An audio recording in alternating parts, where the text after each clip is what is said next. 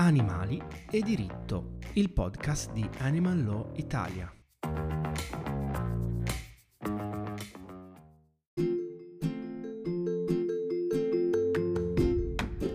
Nuove norme per la prevenzione delle malattie animali. L'esperienza della pandemia in corso ha dimostrato l'importanza della prevenzione e del controllo delle malattie animali è entrato in vigore oggi, 21 aprile, il regolamento europeo 2016-429 relativo alle malattie animali trasmissibili, che reca una serie di importanti innovazioni alla materia della sanità animale.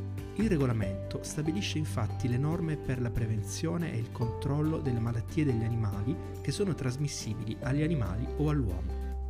Le nuove disposizioni sono applicabili a tutte le specie animali, da reddito e da compagnia, domestiche e selvatiche, secondo le classificazioni dell'Organizzazione Mondiale della Sanità Animale, OIE.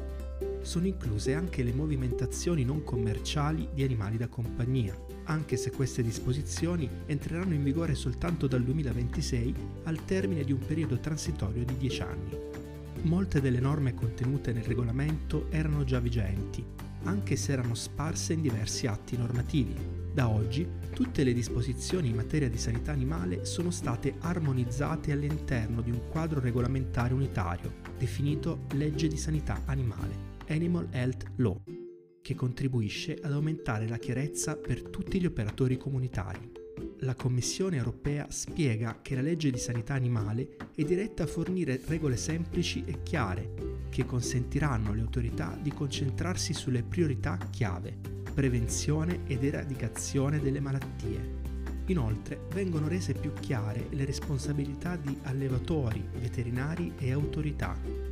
Le norme coprono l'area della prevenzione, della sorveglianza, del controllo ed eradicazione, disposizioni in materia di biosicurezza, tracciabilità di animali e prodotti animali, misure di emergenza. Sono esplicitamente indicate una serie di malattie più comuni, afta epizootica, peste suina classica, peste suina africana, influenza aviaria ad alta patogenicità, peste equina, ma anche alcune malattie emergenti, attribuendo alla Commissione la facoltà di modificare l'elenco inserendovi una nuova malattia se si avverano una serie di condizioni prestabilite dal regolamento. Il nuovo regolamento non introduce nuovi requisiti sul benessere animale, anche se viene riconosciuto che la salute e il benessere animale sono interconnessi e che occorre tenere conto del benessere animale quando si prende in considerazione l'impatto delle malattie e delle misure per combatterle. Con queste nuove norme va a completarsi la strategia Animal Health 2017 della Commissione, intitolata Prevenire è meglio che curare, della quale il regolamento entrato in vigore oggi costituisce il fulcro.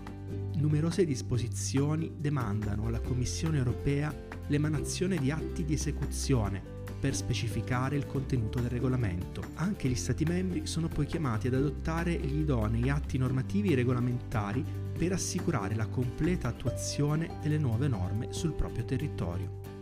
L'importanza della prevenzione. L'esperienza della pandemia in corso ha dimostrato l'importanza di prevenire la diffusione delle zoonosi, ma anche l'emersione di nuove malattie e la diffusione degli agenti patogeni già esistenti.